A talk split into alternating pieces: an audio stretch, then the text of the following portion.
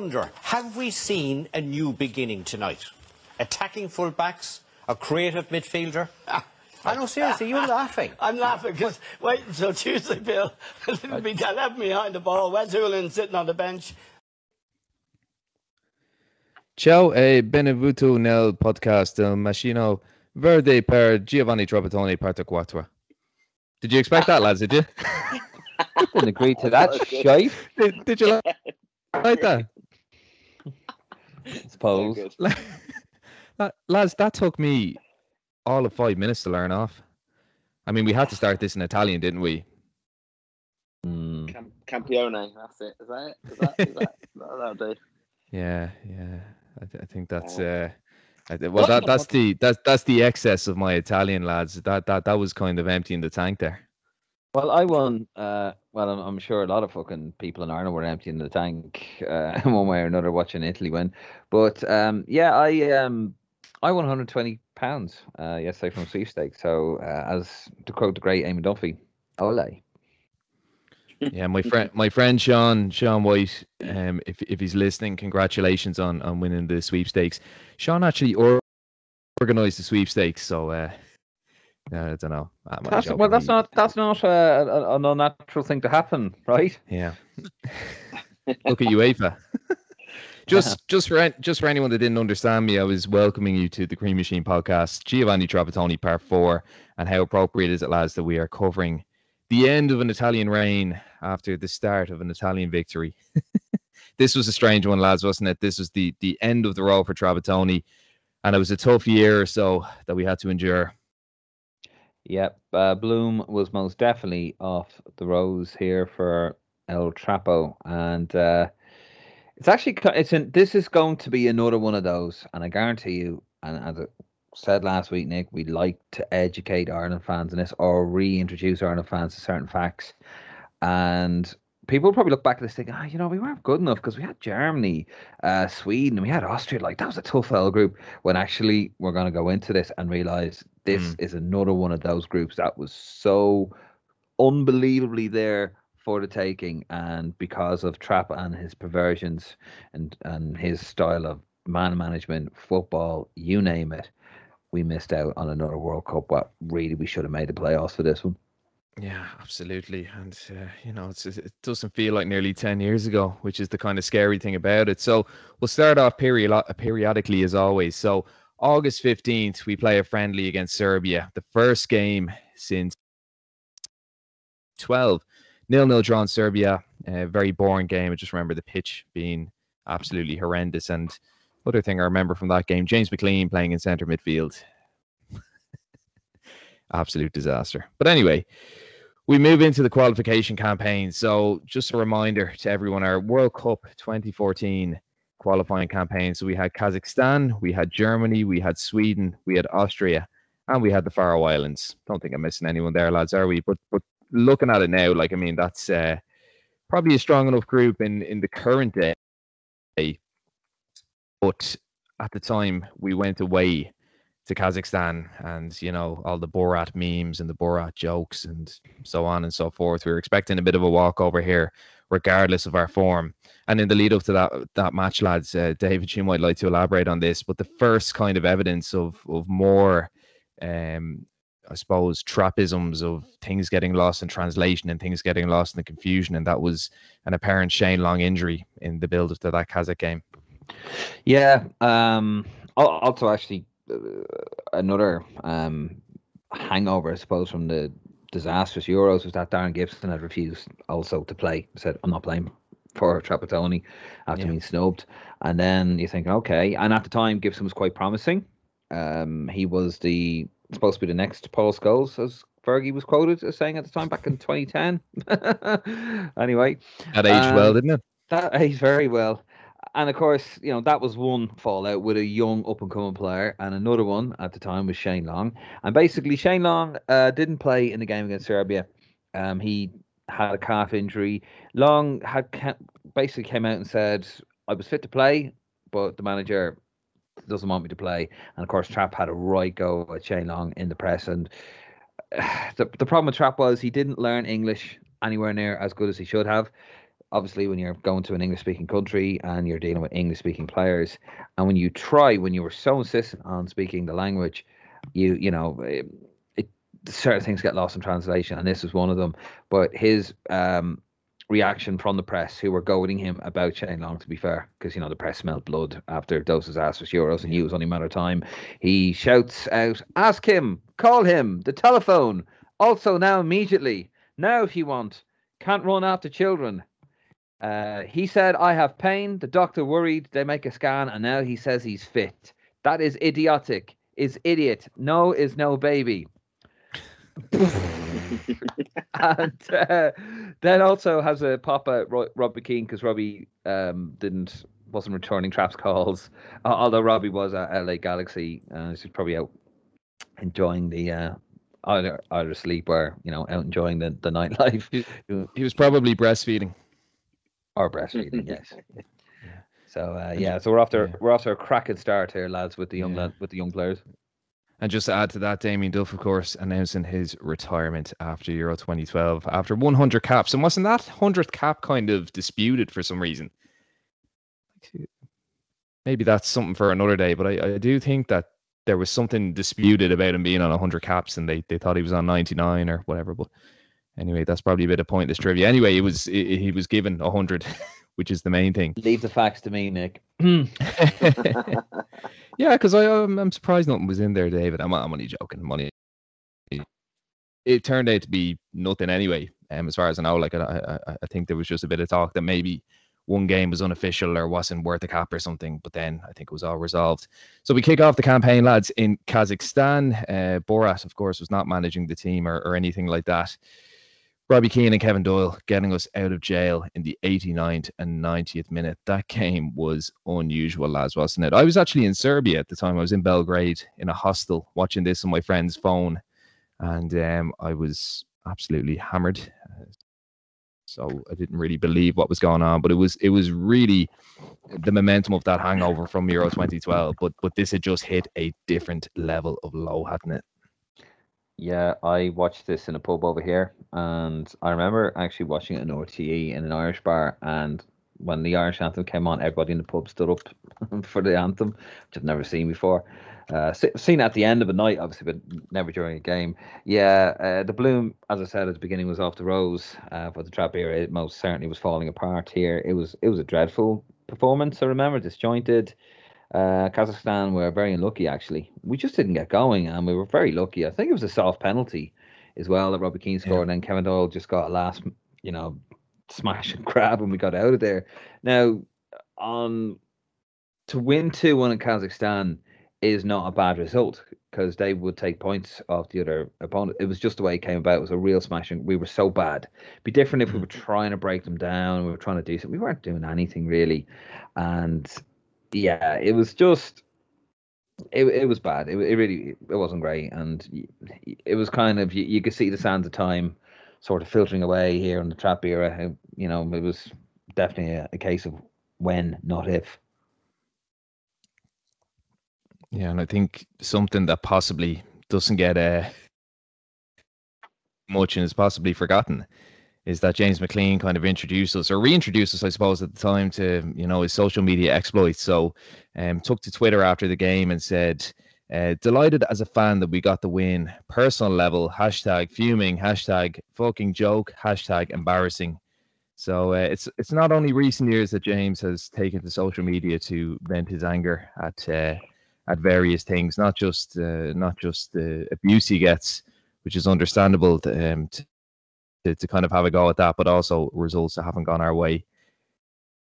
Yeah, I do, I do remember that. I remember McLean's reaction, and I think um, it kind of set a little bit of a precedent that this is. I I can't, couldn't really remember any players really interacting on social media like that before, and it did kind of worry me a little bit that all was not well in the camp. Um, and obviously, then we were we were going to see how that was going to take us now in, in the next few games to come. Yeah. So up to the 11th of September, so just a couple of days later, and we play our man, who I'm sure are missing John Delaney these days. Robbie Brady's debut, wasn't it? And of course, got a goal. Shane Long scoring, Kevin Doyle scoring, and Alex Pearce. There's an obscure one as well, scoring a goal in a 4-1 victory. Darren Randolph making his debut in that game in Craven Cottage. Another game I watched on a phone. Uh, I think I was in Bulgaria. I was interrailing at the time. I was in Sunny Beach in Bulgaria. Watched it on a phone. Uh, very very uncomfortable experience, but uh, you know it, it's kind of uh, not to elaborate too much on a on a friendly match against Oman, but I suppose gave a little bit of false confidence as we exited that international window. Yeah, I remember this because we're going down to obviously Craven Cottage, which is a brilliant little stadium, and uh, and I mean there wasn't many at it to be fair. Um, yeah, it was this six start- six thousand was the attendance. Six thousand. Yeah, and uh, you know I think it was a- basically a case of sit where you wanna. Um, but and I remember just I, I was excited about seeing Robbie Brady because he was someone that we'd seen come through at St Kevin's Boys, Yeah, the Irish club in London, the sports club. We'd done a kind of sponsorship thing with him, so we knew with, with St Kevin's Boys over the years. So we knew Robbie Brady and Jeff Hendrick. I know one of your favourites. Uh, he come through that that uh, particular team. So really excited to see Robbie Brady, and he got a goal, and it was just that was a real positive thing. We were thinking this guy's going to be stepping up now, and he's he's had his chance. excellent, He's- excellent goal as well. Wore the number ten shirt as well. It was a real yeah, performance of confidence, wasn't it? yeah, it was. Yeah, He was actually a Manchester United player at the time, which, which makes it was even more yeah, unusual. it's Yeah. Yeah. And then just a month later, lads, uh, an Andy Keogh goal in a six-one loss to Germany. this was a new low, wasn't it? This this was just yeah. This this is when things really. I mean, things are crumbled already, but this is really when we felt, look, it's time to go, Trapattoni. Yeah, um, this was a real low point. We, you know, Trapattoni, we we kind of put up with him and his ways, and the players probably put up with him and his ways because you know what, when it came to the big boys, we could compete. And if you're set up, I've never look, I've never played football on any level really, mm-hmm. just five aside count. And you know, I, I'd imagine if you are getting results, you don't mind, you don't care. You know, you see Jack and the results he got in his, you know, during his, his days, and players just want to play this of football, but they start to win games and kind of go, "Do you mm-hmm. know what, I'm not happy about it, but I'm gonna eat shit and learn to like it, kind of thing. And these guys obviously this wasn't happening anymore. The Euros, we were destroyed in the Euros by the top. Yeah. Fair enough by the top teams, but we didn't even compete. We weren't weren't even mm-hmm. close to any But, of those but it was it was such a stark contrast of what Trapattoni had actually solidified and built Yeah. because what he had built was a very functional team that didn't really concede goals that was very compact and even before that even the Staunton era you wouldn't have I mean maybe barred the Cyprus match but you never had absolute drubbings certainly not by the strongest teams because even under under Staunton Czech Republic and Germany didn't hammer us well, we did think have a only four, like 1-0 nil loss victories to Holland though. Don't forget that. that's Well, true, but but uh, yeah, that's true. But it was a friendly, and Yeah, it wasn't the yeah, wasn't the was a wasn't the full team, was it? But I mean, No, but uh, what I would say though about that though, we were lucky not to get a hiding against Yeah. Germany in, in the first game. So I don't mean to contradict you. I'm still angry over the the nonsense at Wembley yesterday. But uh, no, I mean, yeah, I, I know what you're saying, but we did we, we could have got a hiding against Germany that time, and that's why Yeah. when Trap came in, he solidified everything and went, you know, what, don't like it, but at least we're not getting we're not getting hammered, we're not getting Yeah, yeah, we- fast. we, we looked a long way from drubbings though. Like it, it, it was Yeah. it was never really on the cards against the best teams. And then the Euros, I suppose Spain that was four 0 was in Italy was two 0 Not much of a hammering, but but but you never would have thought a Trapattoni team would have lost six one at home. Yeah, and you never would have thought, my- and, you- and you never would have thought that Andy No. Keogh would score against Germany either. I- would I'd agree with you there completely on that. Like you when you think when you know, I know we're doing a review of Trapattoni's era and stuff, but I think Trapattoni was so systematic in his preparation and stuff and you you think we will contain them. They will be hard to break down and we probably won't score, but we, we won't get a hiding. And and this one was just this is one of the worst performances I've ever seen at home for Ireland. Um, in, in all my days going, to be honest, I remember just it was so bad. I remember, like, I remember going into the ground and we were in the, you know, where our season tickets are, uh, and this was the case of um, in that premium, it's kind of premium level, which is just happens to be where our season tickets are. Um, but you had the, I, I remember just people just after the second goal on forty minutes, a lot of people went out. Basically, half that premium level watched the game through the glass. Um, and I- I'm not ashamed to say I was one of them by the end. With a pint in your hand. because yeah, it was just going. It went. Everyone just went to the bar and just went Fuck, like this is just. This was it was abysmal. I, it, it- I know, like you're looking at the goals and the times they scored them after half an hour, forty minutes, but it was so we were so outplayed and we just Yeah. didn't look as if we're doing it. And I think I'd never seen that really from an Ireland team against the top seed in the in a group because I always thought we're going to be hard to beat at home. We, you know, we we used to always just lose one 0 mate. If we were going to lose, we'd lose one 0 and it would be their main player who was always going to punish us. Like I think back to like Henry scoring one 0 and stuff stuff like that, or Lewandowski. Yeah. Those kind of players used to come. It was their key man would do, get the goal. And we just thinking, oh right, okay, we only lost one 0 against a really good side, but this was an absolute hiding, and I, I just thought this is this is awful now, and and this is where I think it really, really turned on the fans just for it, it's kind of end of it now. It's and, and I think we were we were to see that. I think the support had gone. I think sadly after this one. Well, uh, it was just coming to roost, really, wasn't it? Uh, You know, our Yeah. chickens were coming home to roost. It, it wasn't good enough. The manager, uh, I know, I know, we'll get into a lot more. I mean, John Giles said, you know, he'd been around for some very dark days. Uh, you know, he said this is the worst performance um, he'd ever he'd ever seen. Like you said, I've, I've been involved in some horrible performances. This was awful. And you look, I mean, let's look at the team that went out there. You know, Cox and Walters up front. All right, Simon Cox maybe not fun. I mean, there's no Roy, Robbie Keane, but that wouldn't have made a difference to that result. You had McGeady, you had James McCarthy, Keith Fahey, Keith Andrews in in the centre of midfield.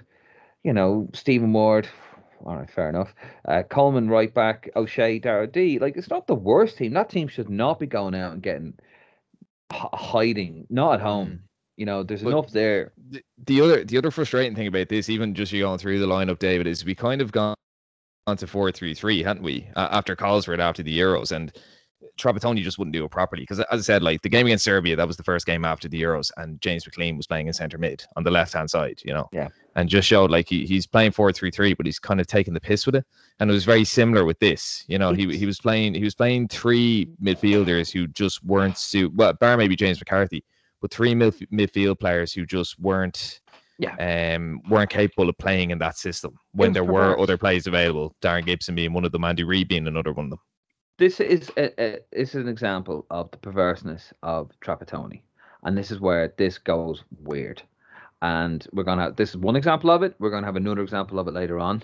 Uh, something I'll obviously share with you guys. We, um, this is just weird, and it's what people have to remember with this with Trapattoni. I don't look back in his era with fondness. I met the man, very charming, very nice guy, but it just goes weird and this is one of them. And you're right. Ah, all right, we'll play four. All right, you want four three three? I'll give you four three three, and I'll show you how crap it is and how wrong you are and how right I am. And that was basically what he was trying to do. I'm Trapattoni. I know better than you writers because he, he at this stage he'd fallen out with with the writers. He was saying that I think he was quoted saying, oh, "It's it's so easy for you to write." Basically, you know, you know nothing. And he was just trying to prove to us how crap we were.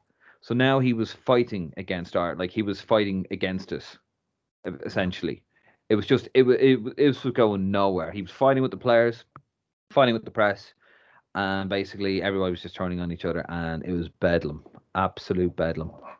Those sentiments kind of backed up by Eamon Dunphy after the Germany match, and you know making the point that Trapattoni never really applied himself to the job as he as he should have. When we have mentioned in previous episodes how his scouting network was, you know, his DVD collection essentially. And Eamon Dunphy, of course, famously saying after the game that he bumped into Mick McCarthy in the corridors in the Aviva Stadium, and he said he'd uh, that he'd have him back. You know, Yeah. so just just an interesting point there. And, so and he also said, didn't he? The famous one was, "We have to say stop."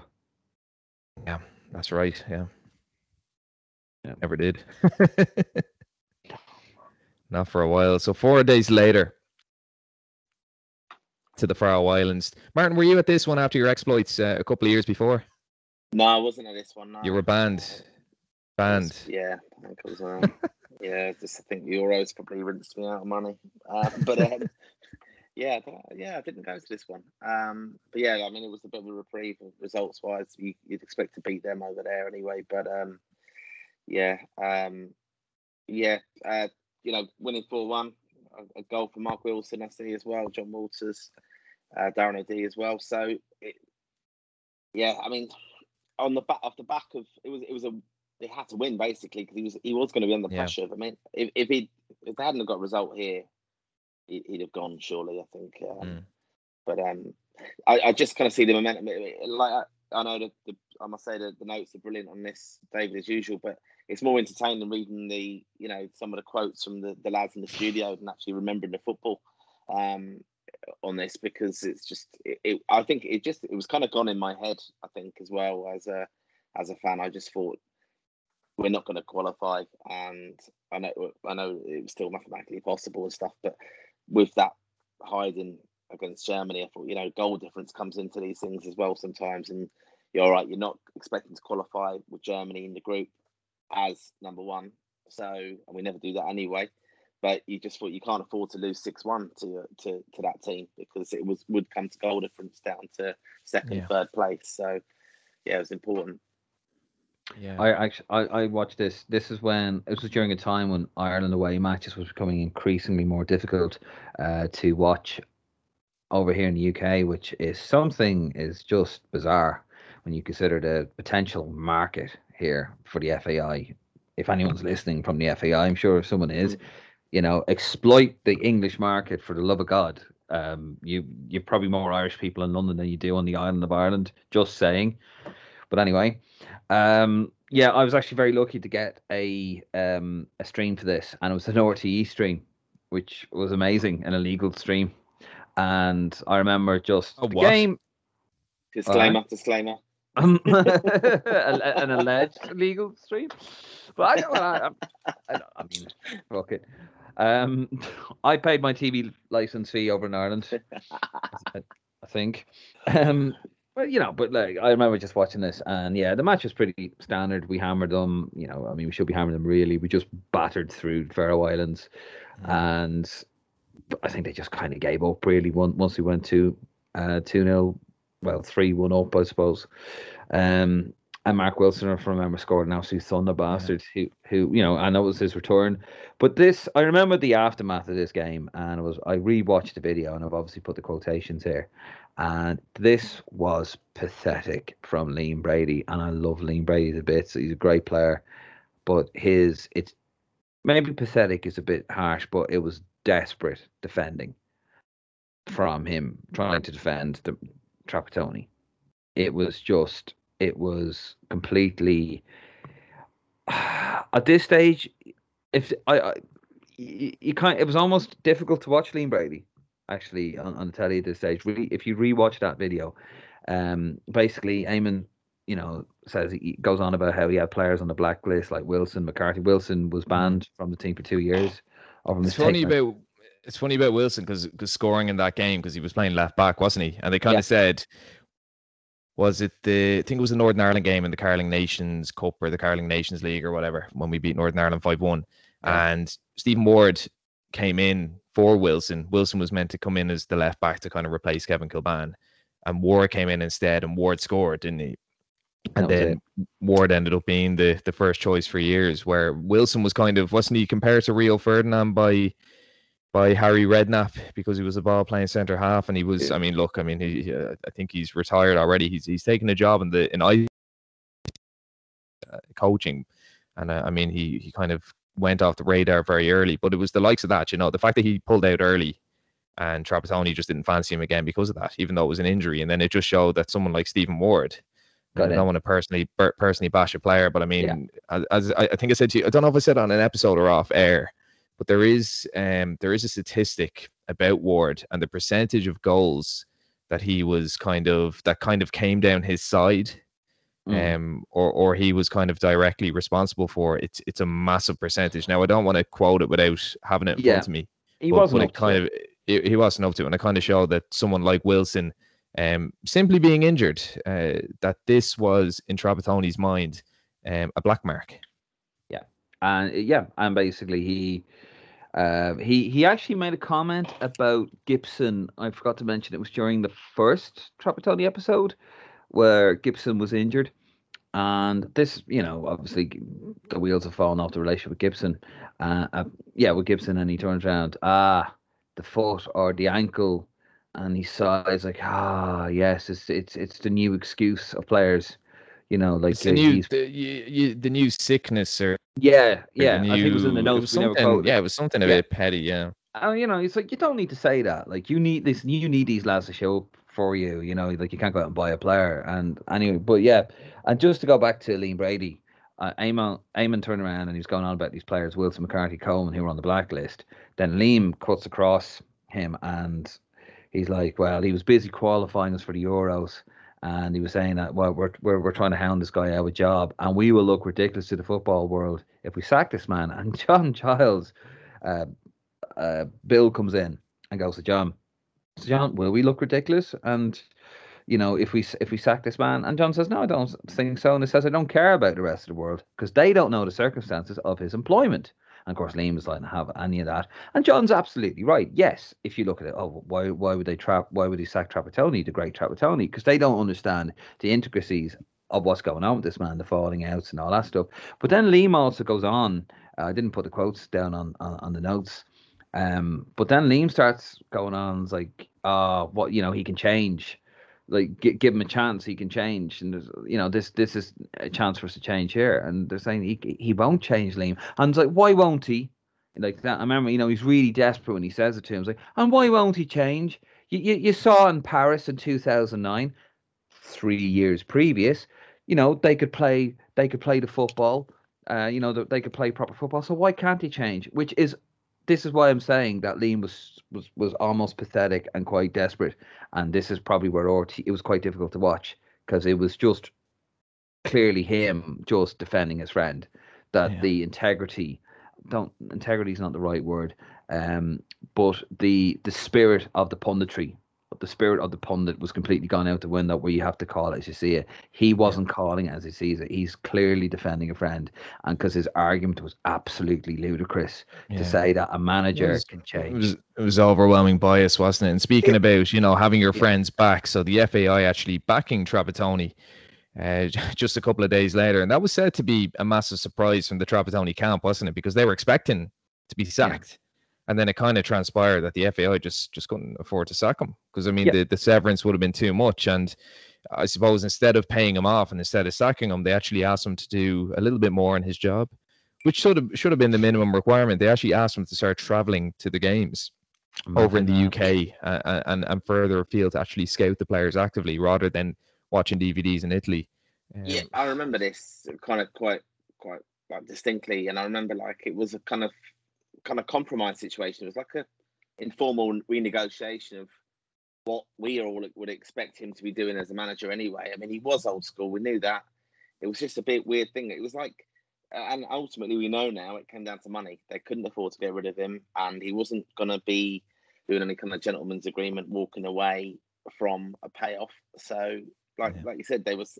I remember just distinctly again, like they were they were surprised. I was expecting him to go. I, I honestly was, and I I was just amazed that um he was still there basically, and I just kind of felt the vibe of we don't know the full facts of all this this kind of deal and stuff, and ultimately now look we can look back eight years later and we know the financial situation with the FAI. We knew this guy's wages were being covered by someone else as well, so I mean it just was really we never really read enough into it that at that time. Now it's kind of this is actually what's going on at this this association and there's no wonder they've, they've kept with him. But i think again he he he, he lost some massive key players and he's also lost a lot of the hardcore fans. I honestly believe that.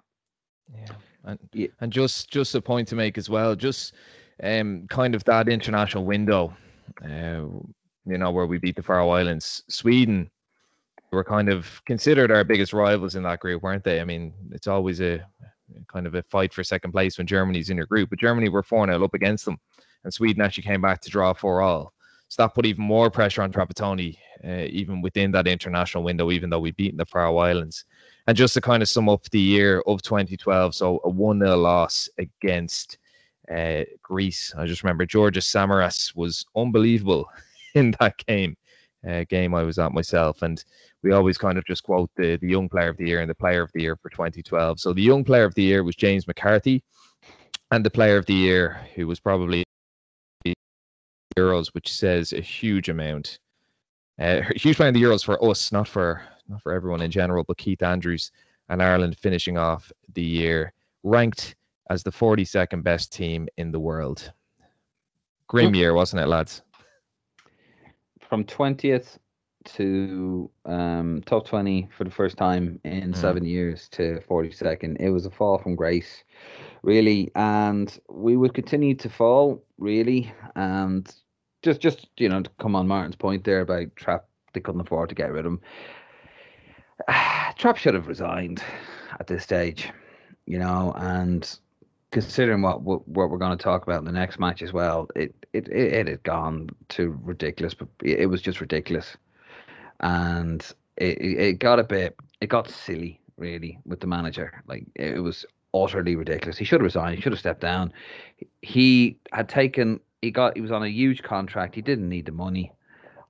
That I presume anyway, and you know he should have stepped down. The results weren't good enough, and the way things are going on, like he wasn't doing the job. How can you watch players on a DVD? It's outrageous. You know what I mean? You you, you, you can't I- watch them. At this stage, like what he picked up from was Steve Staunton. We needed a quick fix. We needed one of the best ever. Yeah. You know, that's what we needed. We, we we could have appointed, you know, Jesus Allardyce or Martin O'Neill at the time or whoever. We needed one of the best ever to steady the ship, to get things back on track, and to qualify us for a tournament. And we were going to sacrifice a lot by doing that. We were probably going to sacrifice the style of play.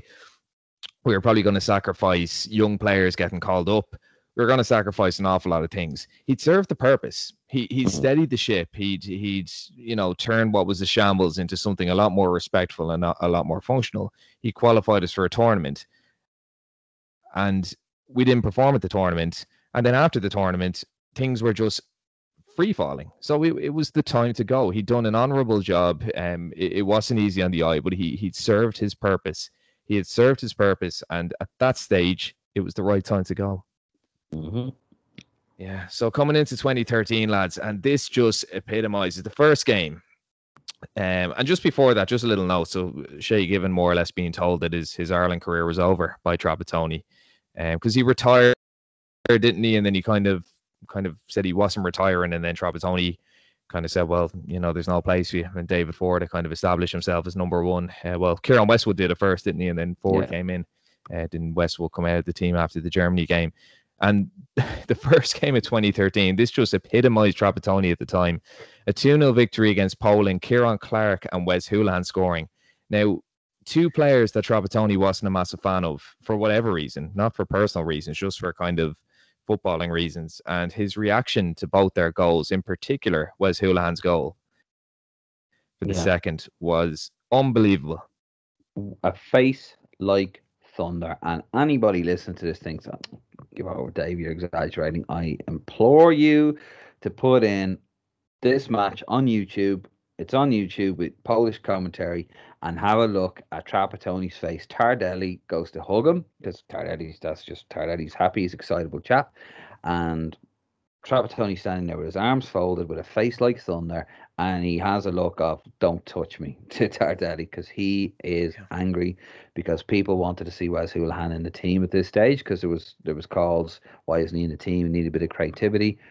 He he's basically Andy Reid 2.0 um, for Trap, and he was just like Minus "Oh, the guitar. minus the guitar, and he's like, Jesus, I've got to put the like they're gonna ask for this guy to be in instead. And this is the perverseness of it, lads, and anybody listening.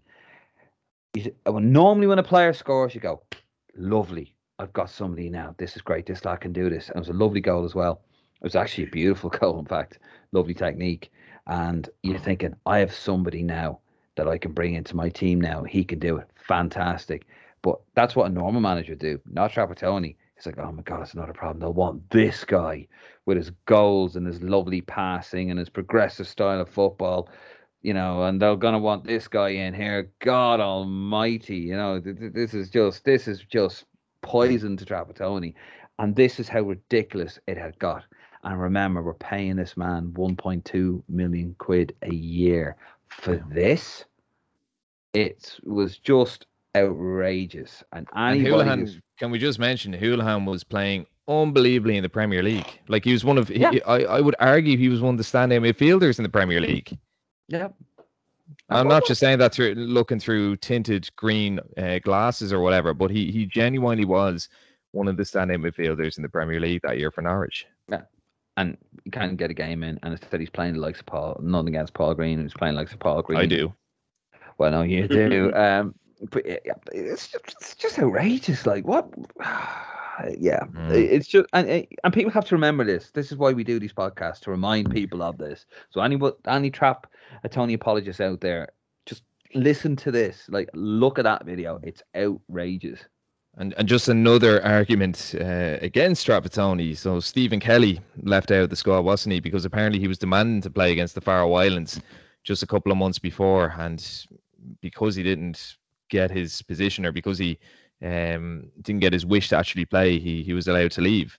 And Kelly responded by saying that he was absolutely disgusted by these accusations. And again, the FAI with another on goal saying that they wish that Trapattoni would keep all of these matters in house. But again, we're building almost a starting 11 of players under Trapattoni who he's fallen out with or who he's alienated or isolated. Stephen Kelly, who was vastly experienced, you know, Premier League player of over 10 years at that stage, and uh, was uh, because of a miscommunication and, and pure stubbornness.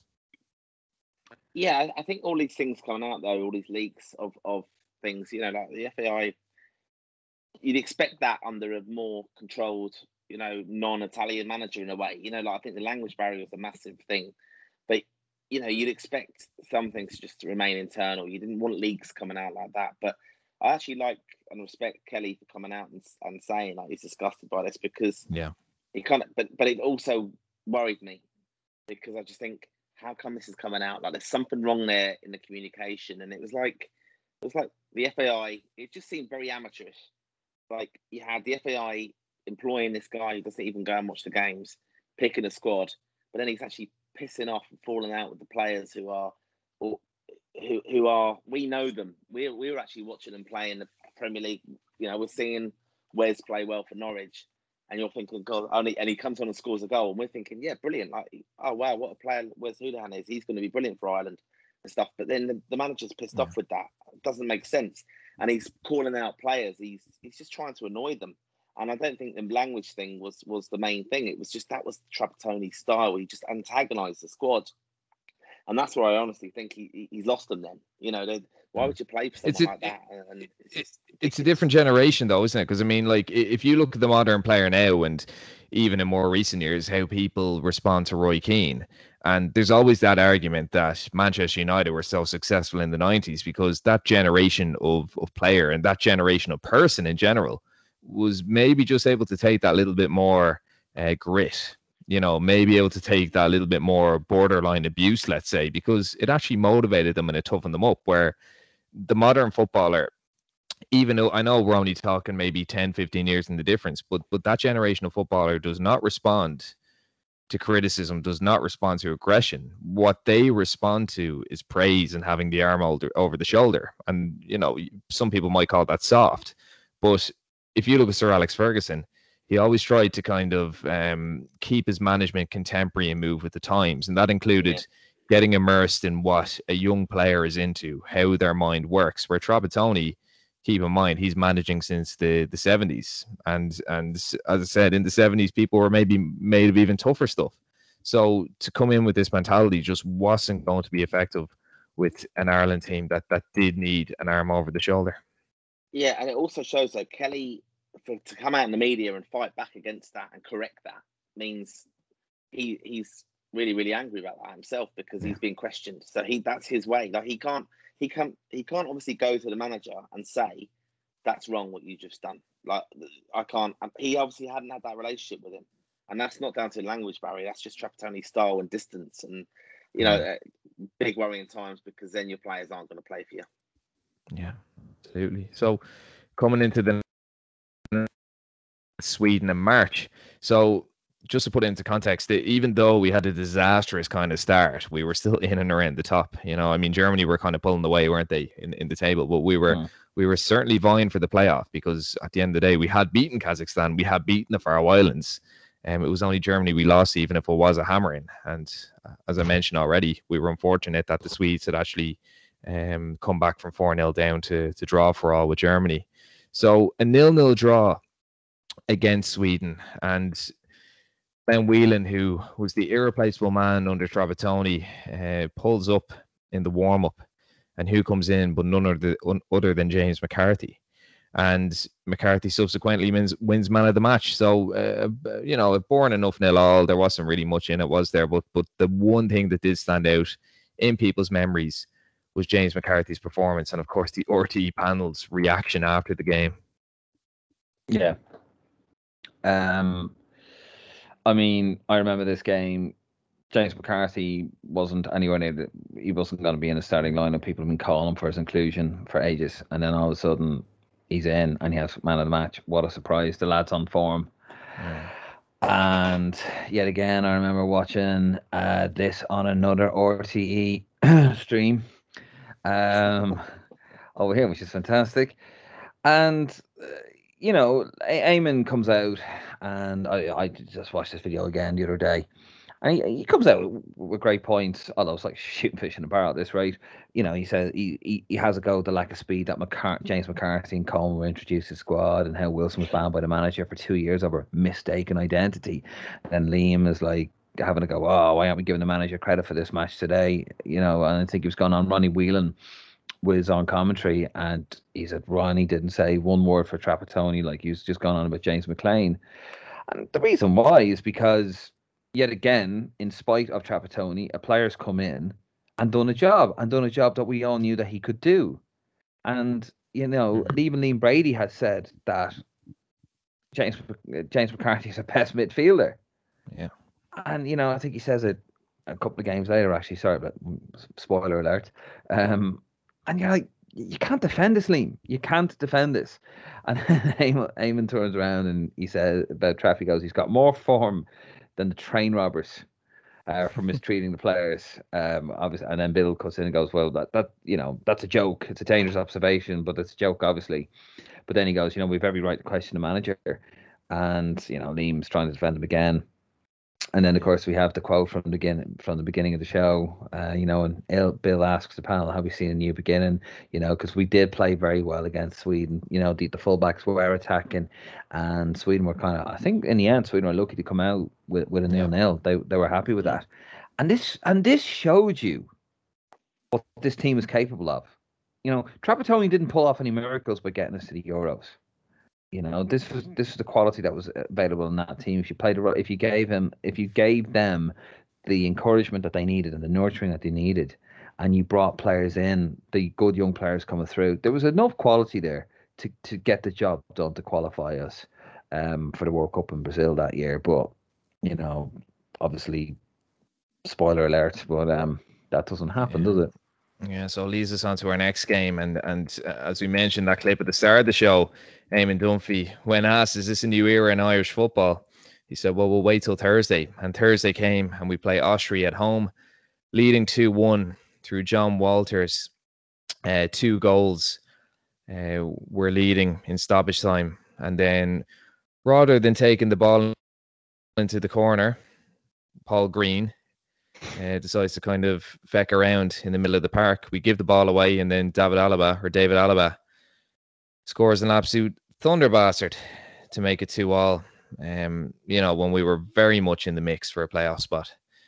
That was a very tough one to take, lads, and and that just showed the lack of game management that that we'd suffered. Uh, you know, in the 2010 campaign, and I suppose the stages in the 2012 campaign as well, just not being able to hold leads and conceding late. It, it was a difficult one to take this this one did hurt. I, I remember um again, uh, you know, I always say about the, the you know their best player, their threat.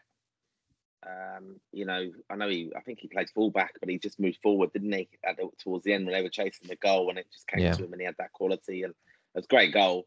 But yeah, like you, just game management. You've got to see out these games, and we were there. We we, we did the business. You know, we were two, you know, two one. Okay, we were one nil down. I forget as well. So you know, we did really well to come back and, and it was it, this was good as well. I can remember this is like Jon was really getting going for Ireland and being a threat. Yeah. He would would would obviously come on to kind of be for Ireland, but yeah, um, I also remember, like, I'm just looking at the team here now. Like Conor Sammon played up front.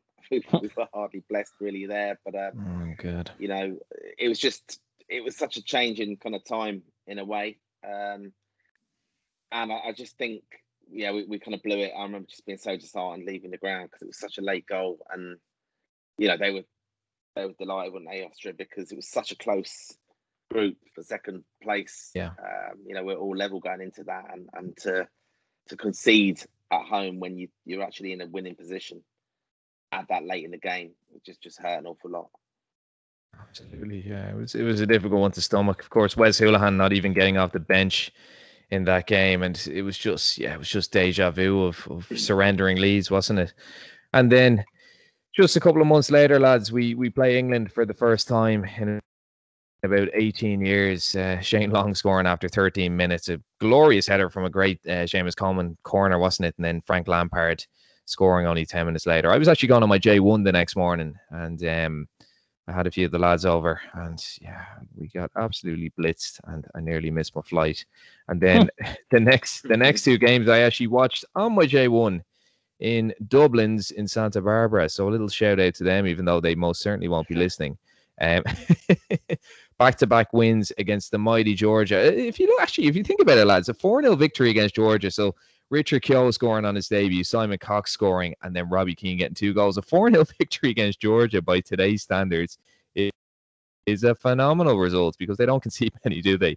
And then a 3 0 victory against the Faroe Islands in the in the qualifier just three days later. Robbie Keane scoring a hat trick. And sandwiched in between those two games, Richard Dunne was actually released by Aston Villa and hadn't played a game the previous season after Euro 2012, of course, joining QPR that July. So uh, seven goals in two games, lads, was probably the highlight of the dying embers of the Trapattoni era. Yeah, I remember this. I mean, it was great going to Wembley. Um, obviously on our own patch here, um, and I remember we had amazing like, uptake of tickets and stuff. Everyone wanted to go and see Ireland playing at Wembley, the new Wembley especially. So that was brilliant. And obviously the Shane goal, uh, Shane Long's goal. I just, just just remember that and Trapattoni's reaction for some reason. It was really good. This um, we got to go. I was really lucky enough to be able to go to Wembley for to, to watch them training for it, and that was brilliant. Um, and like pitch side and everything, a few of us got into to that, which the FAI arranged, which was was fantastic. Um, to see us there, and uh, I remember this had obviously come just after. Um, obviously, England hadn't qualified, had they, for was it? Well, we were all doing the Wally with the Brolly thing, basically, where where Steve McClaren stood because it was pissing down, and we had an umbrella for some reason, so we were all doing impressions of him. But um, yeah, great to go to Wembley. I, I just remember that, and then it was a weird thing, you know. I also I think I'm often repetitive on these ones where, you know, end of the season. This is this is end of May, and then they were going off then to New York, weren't they, to to play against Spain, and and they had a key game in between which is the one at home against the Faroes, uh, where they won 3 0. So they're, they're hard games, but you would have, the way the kind of planning went, you know, you're at a loss anyway, because if you're going into that, all the players want to be on holiday, don't they? But they actually had four games together. So it was a key one, obviously, getting that result against the Faroes, and, and obviously Robbie got a hat trick. So that was um like you know, if you're looking back there, Robbie's got five and three games there, three or four games. So yeah, the, that that game in the states actually completely forgot about that one. So two 0 loss to to Spain uh, in New York.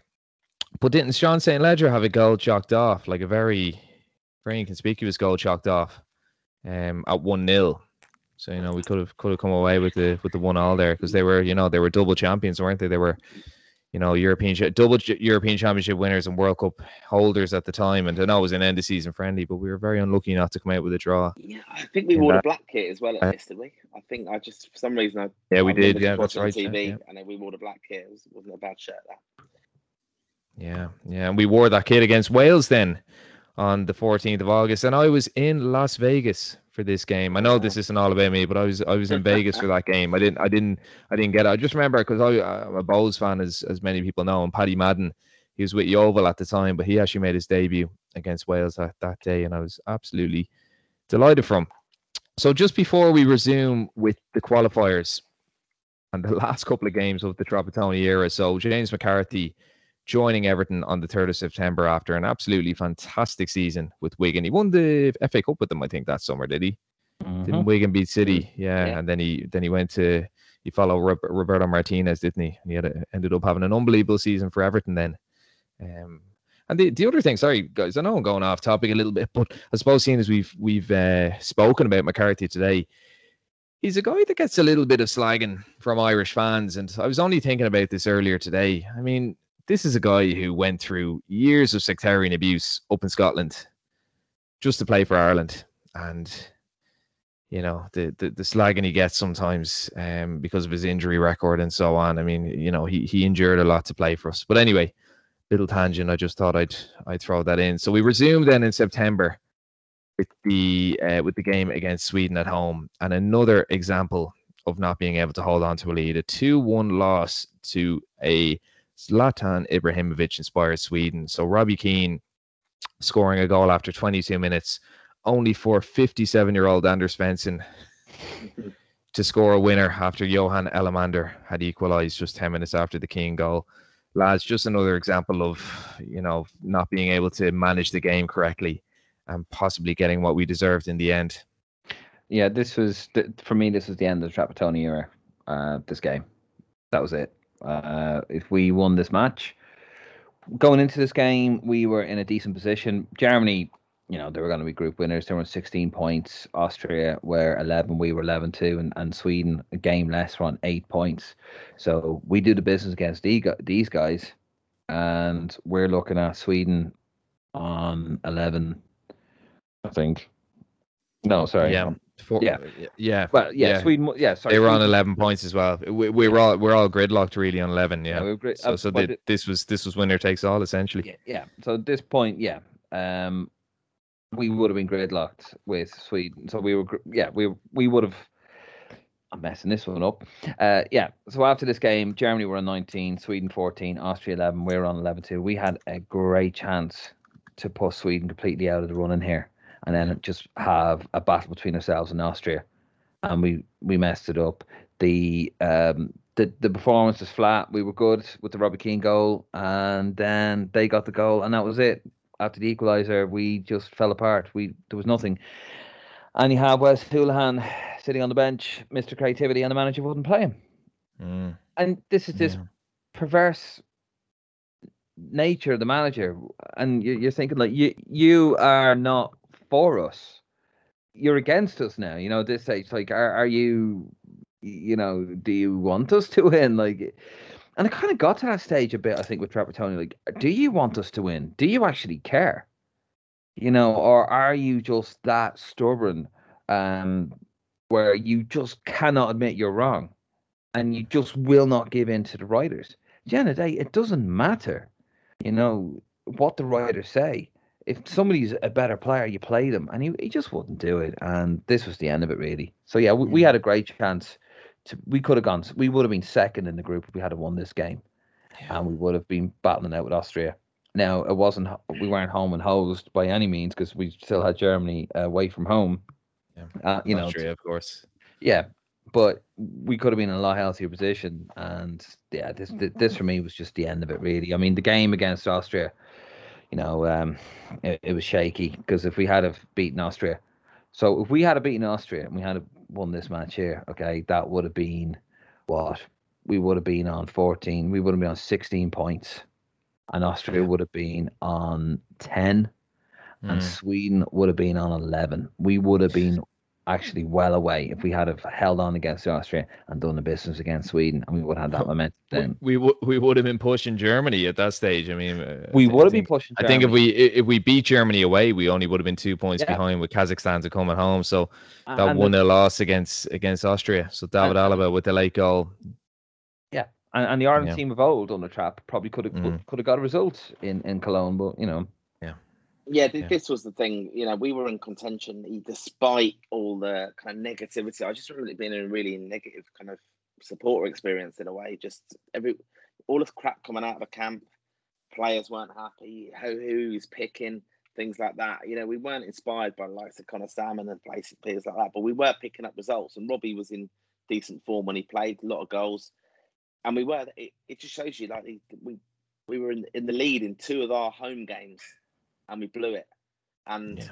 against the, the the rival teams, so like Austria and Sweden. So you know, you you can't afford to blow that because you you know away we'd have took a draw, you know, against those teams, and all right, you know, we then went on and lost against Austria uh, after obviously losing to Sweden at home, and we thought it was gone then. And you know, 'cause I think we wanted to be in a position of knowing.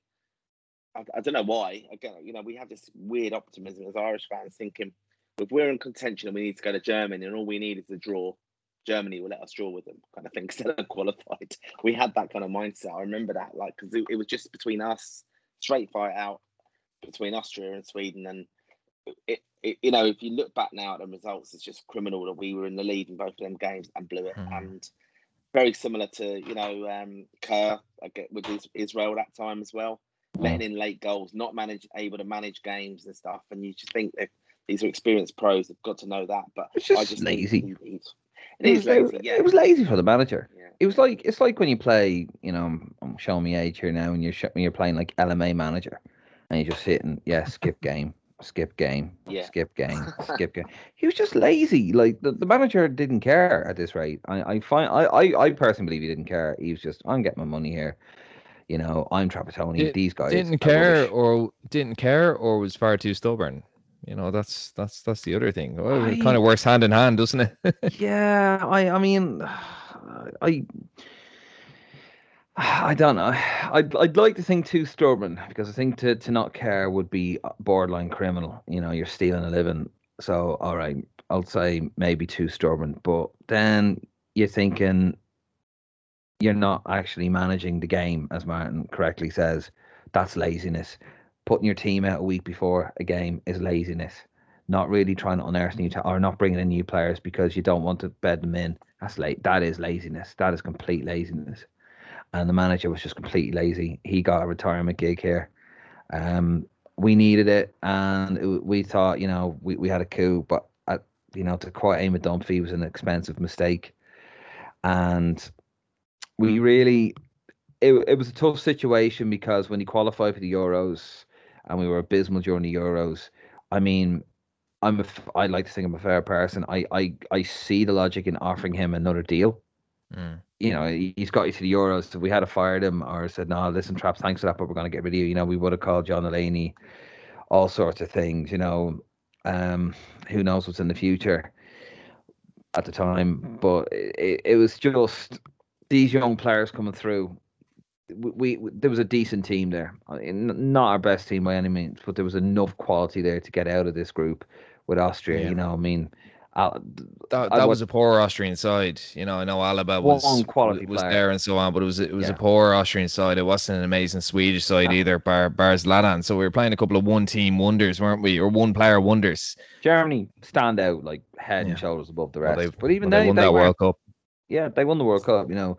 So yeah, fair enough. But I mean, to be nowhere near a playoff place in the end, uh, with, with the players coming through, the likes of Coleman, the manager just picking poor players, picking the wrong team, and you know, Amo at the end of the Austria game turns around and.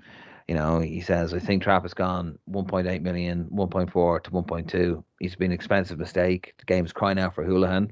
Uh, we're not far away from finishing second in this group.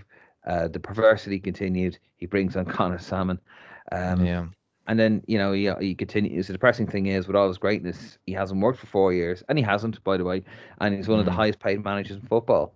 And then he goes on to make a point about how Del Bosque is on something like, I think it was on like a couple of hundred grand or a hundred grand uh, Yeah. with the Spanish FA. Mm. And then Liam comes comes into it. He's like, well, you know, that's nasty, you know, to bring his salary into this. You know, apparently he was going on. He's in credit with the FAI, which I suppose he is in terms of the match against France. Although that is sort of, you know, clutching at straws a little bit. Well, it's it's well, it's come out in recent years, hasn't it? I mean, Shay Given's book, as we mentioned, that the the players kind of, you know, let themselves off the shackles against France. It wasn't Trapattoni's yeah, instruction that that that kind of harbored that result. yeah, um, absolutely. I mean, I, the the players just went, nah. We, we're just going to do this, and it does happen sometimes, and it's good. And Trapattoni, you know, took credit for it, and Liam tried to give him credit for it as well. I mean, Liam was there. Um, he was on the sidelines, I suppose, that night in Paris.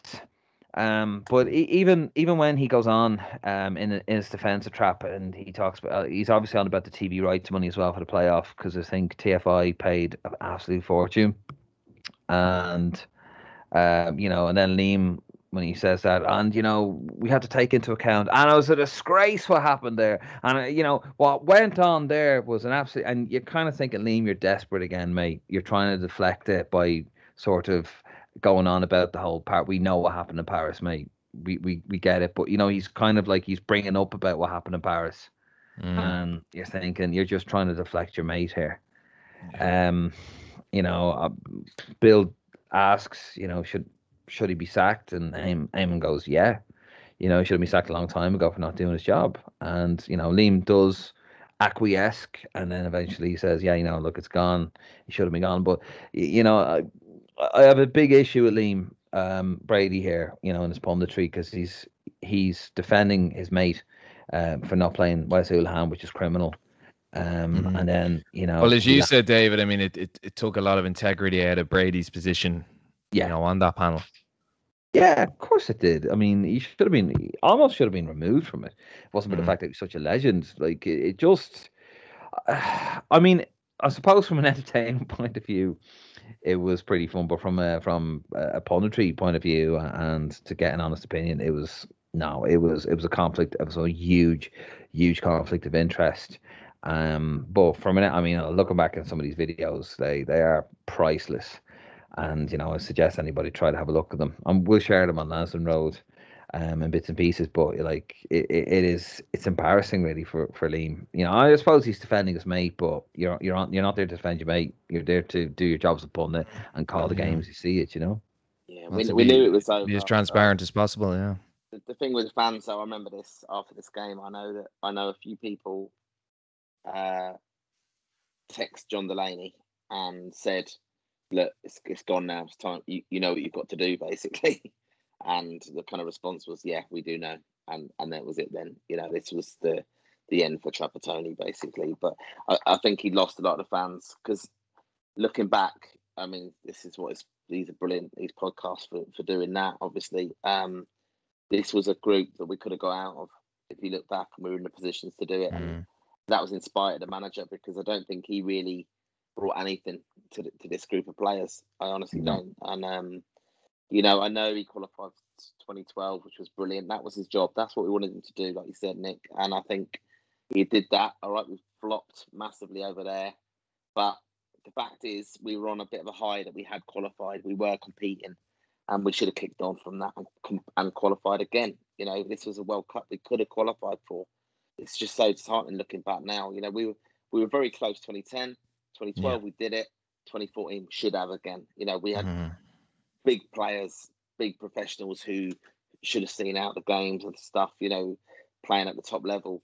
Um, and, and you know, he, he just wasn't going to adapt to anything. Like, I just think in hindsight, after 2012, if he'd have gone, you could have had a new start. You probably would have been forgiven for that, that manager coming in, would have had a whole campaign and it was winnable, you know, even with that players that we had. It wasn't like we'd flopped massively and, and weren't competing in the qualification because we proved we had. We had a decent team. Mm. Um, again, uh, you know, I know you're going to come on to it now, so yeah, I'll, let- I'll let you lead into the, the what happens next. Yeah, yeah. So, 11th of September, so remembered for a lot of uh, obvious reasons, but it was also the day that Giovanni Trapattoni was eventually sacked by the FAI. So, speaking to Pat Kenny on Newstalk, John Delaney said that the financial cost of ending Trapattoni and Tardelli's contracts early was not something substantial. Well, not in his eyes, anyway. I suppose money isn't really any hmm. object to that man. And just to state his record there, so Giovanni Trapattoni, 64 games in charge, 26 wins, 22 draws, and 16 losses. Just an interesting point as well, lads. He actually did a longer stint as Ireland manager than he did as Italy manager. And just, uh, I suppose, the early kind of uh, bookmakers' favourites. So Martin O'Neill was 11 to, the 11 to 10 favourite, uh, followed by Brian McDermott, Mick McCarthy, Chris Hughton, Roy Keane, and Alex Ferguson, who just retired, was 50 to 1 to get the Ireland job. So uh, the inevitable had happened. Yeah, I get uh, just on this as well. It, it's just interesting. I remember reading, obviously, in Champagne Football and things. This is where you know John Delaney again, the kind of the personality was coming out of John Delaney, the kind of the figurehead of Irish football, going on Newstalk, and you know, just sometimes he forgot where he was as an executive, giving out information he probably shouldn't have, and things like that. You know how his briefings to the press were and stuff. It was more about the celebrity him in a way. Um, and and you know again like you said about it, not something substantial well it was a lot of money and again it's just criminal thinking back that our association was in such a financial mess that we ever had to have our manager bankrolled by just a wealthy businessman it's ridiculous really when the amount of money i mean that's a whole podcast for another day of where we are today and what we've come from from like 88 90 94 2002 qualifying obviously 2012 as well. What what has the investment been in Irish football over the years? It's just where it's gone. I'd love to know, but um, yeah, it, it's just ridiculous. And again, the, the bookies always. I remember any any time there was an England manager out of a job, O'Neill or Man United. You know, speculation about any Mm. manager. O'Neill was- as well, yeah. O'Neill was a dream for the bookmakers. He must have won them a Mm. fortune over the years because he always win in his favour things. And obviously, we know what comes next with O'Neill. How how would you lads reckon? Um, how would you rate out of ten? How would you rate Trapattoni's reign? Um, I would probably I'd probably go for a five, and I suppose, as I mentioned earlier, he he served a very justified purpose, didn't he? Because it was steadying the ship, and we had to go out and get the best, and he steadied the ship. It was functional.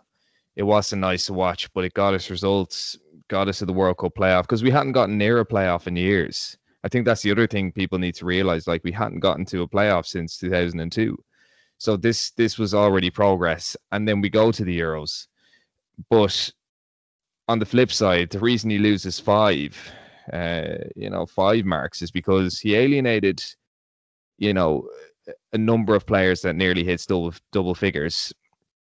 I feel he alienated the the fans to an extent, and stubbornness and an unwillingness to be contemporary and to change cost us so many games.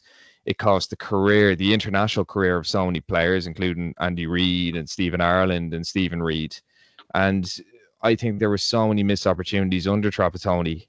Um, because as I said, as you said earlier, David, I mean, this was kind of you know, we had Duffer um, coming to the end of his career. We had Robbie Keane, his last ever shot of a World Cup. We we we still had a lot of players who were a bit older, but did form the spine of, of a very talented side. And as well as that, we had a lot of technically gifted players, which we don't, which we've never really had. You know, we had Darren Gibson, we had Andy Reid, we Stephen Reid, we Stephen Ireland, we so many lads who who could have actually enabled us to play an attractive brand of football during the Trapattoni era and they were never given that opportunity. Wes Hoolahan, I didn't even mention as well.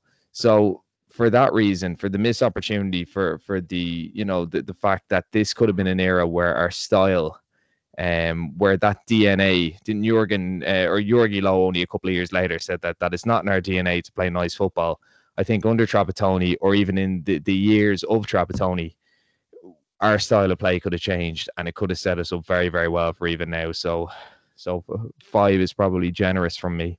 Five. Yeah, I, I I go with five. Agree with a lot of them points. Uh, again, you know, we had Robbie Brady coming through as well. He's another one who was a creative player. Um, and yeah, five. Very very unlucky looking back.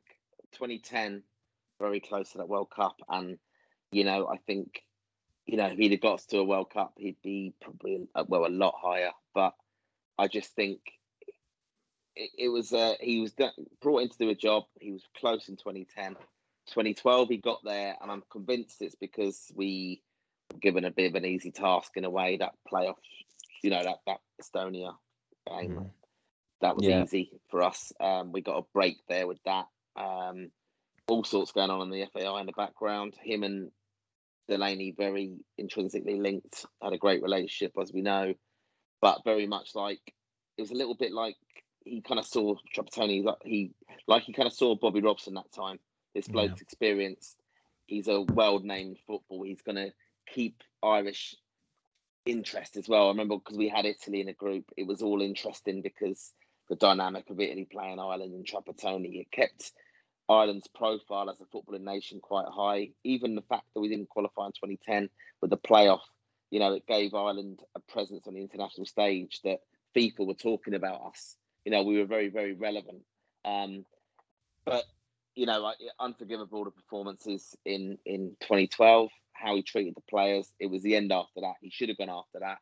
This campaign as well. He he blew a great opportunity against qualified 2014. Yeah. When you look at these results, yeah. alienated players. I agree completely on the DNA thing as well, but we were never going to get that with Trapattoni, and it's just with regret now that if he'd have gone after 2012, other yeah. play other managers would have come in and would have said, "Look, you've got an incredibly creative team there, um, and you need to build your team around that." Like McGeady coming Can... through as well, McCarthy. It was all there. It really was. Can I just throw in there as well? Uh, he didn't blood any youth because I mean, if you look at say even the O'Neill era. And the amount of players who were in their late twenties, you know, the, as as you said, like the likes of Hoolahan, who was well into his his thirties at that stage, um, just being one example, and even you know, um, you could argue for Seamus Coleman as well, wasn't he about 28 during the Euros? And I mean, um, you know, all these players who under Trapattoni, kind of that kind of 1982 to 1992 generation of players who are playing for us now. Like if you look at say John Egan, he's only got about ten caps for us now. Not that he was in form under Trapattoni, but but that kind of 1992 Jeff Hendrick as well um, is another example. Uh, Ciaran Clark, even you know, I think he was probably about 22 when you declared for Ireland. But all these lads who probably, you know, should have been blood when they were 21, 22 under Trapattoni, but but didn't really get any consistency in international football until their late 20s. And then at that stage, you know, it's you know it's too late. Like, and and that was all down to Trapattoni because he, he just wouldn't play anyone under the age of 28. Like, it was outrageous. I I I, I would personally give Trapattoni four out of ten. I was going to give him six out of ten because he qualified with Euros, but then people people listen to this go, ah, they you know lads, he's been very very harsh on him. Let's not forget he didn't perform any miracles here. Okay, the reason why we hadn't qualified or got near a playoff wasn't um, because you know he got you know Bob down the road and you know he got like a, a ragtag of misfits and formed together, made a dirty dozen, and somehow mm. miraculously got us to the Euros. The reason why we hadn't got anywhere near playoffs because of poor mismanagement. You know, we had the hangover from uh, uh McCart- Mick's reign came to an end because the Saipan era. That was completely just off the wall. That was extraordinary in its purest form. Okay, so that affected that. We talked about Kerr. He came in too negative for my liking. Didn't have the respect of the players. Very, yeah, dossier. Very didn't get the. Didn't, his man management wasn't great. Bit, bit community football kind of. Mm feel to it, you know, and you're dealing with players there. Robbie Keane at their peak, Duff at their peak. You know, he had a super team. They didn't. They finished fourth in that group, and he really should have won that group quite comfortably. In fact, they should have won that group and qualified mm. for World Cup 2006. That was a hell of an Ireland team. That really was. And then Stan came in, and then you had another crop of good players coming through. McGeady, I suppose, Stephen Hunt, Stephen Ireland, like really good like a nucleus there of a really good Ireland team that could should be qualifying there. But Steve Staunton was clueless. Um, the you know John Delaney was clueless in appointing him, and then mm. Trapattoni panicked. Now we all wanted him at the time, but what did we know? Like we look back now and we can go through all the facts that we didn't have, and that's another reason why we love doing these podcasts. And I also just think that Trapattoni he didn't perform a miracle. He had a very he had a good side there. In fact, what what I'd say about him, what I'd say about him is, uh, I know we mentioned kind of well, what I mentioned a couple of times was the solidity, but we'd gone from kind of fearing, you know, hiccups against the likes of Cyprus or the likes of um, you know Israel or so on. Like we we yeah. were we were we were faring the worst against inferior opponents on paper, and under Trapattoni, um, you know, we we got results. You know, we yeah, we beat your Georges. We beat we. But any decent man. I I, I I know, but I mean, this this is something that had become a feature. You know, because even going back to the early days of Kerr, and I know Albania were a bit of a sticky team, but you know, we struggled against the likes of Albania, we struggled against the likes of Israel, struggled against the likes of Cyprus, and and we we were comfortable enough. Maybe not in 2012 against um, you know Macedonia, but you know we were comfortable enough and we we beat these teams. But the one thing about Trapattoni is, and this was something that that kind of happened before him under Kerr and Staunton was under him, bar I think a friendly against Italy. We didn't beat any of the big teams. Like we didn't beat any of the big teams. No. And we had we did have players who could have pulled that off because even under Martin O'Neill, which will be our next um, era, I mean, he didn't have as good a squad as Trapattoni, and he still managed to beat Italy. He still managed to beat Austria. Still No, managed to beat France, yeah, or sorry, not he- France, um, Germany. Yeah, but uh, yeah, and, and you're absolutely right about that. But at the end of the day, with with with, with Trap, you know, and he wasn't worth 1.8 million.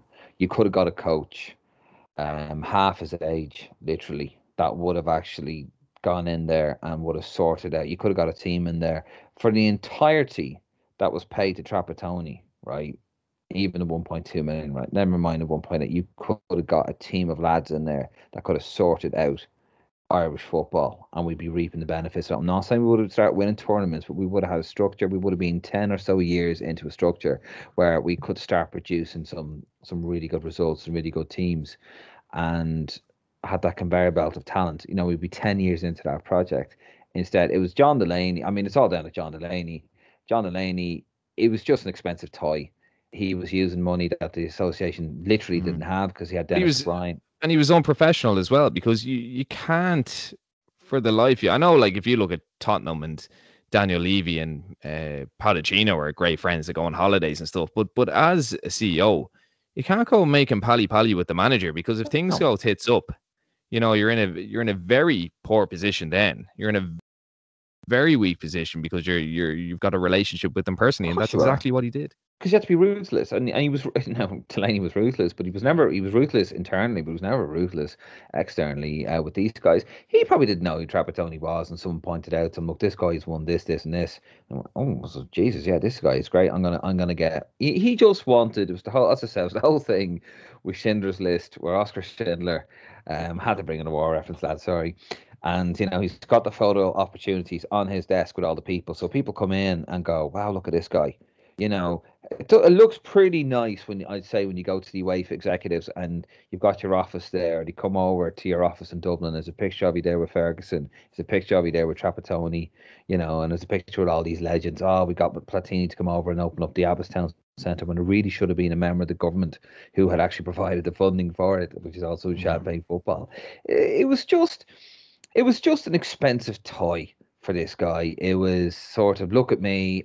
I'm the FAI guy. I brought this guy. I've got this guy in here now. It was all CV building for John Delaney, even though it was done mostly with Dennis O'Brien's money. If you had a decent administrator in there, as I said, we would have got a young team. We I remember actually talking about one of my best mates, in fact, and he, he's uh, got a great head for the for football. I remember him saying at the time that we ju- we just need a young manager, kind of what we have today, a young manager. Forget about you know qualifying for tournaments on the cheap. Just set the DNA and now, the structure and now. In fact, we had the players to play, I think, a decent style of football and actually get us to tournaments. And it should have happened, but we went with this guy.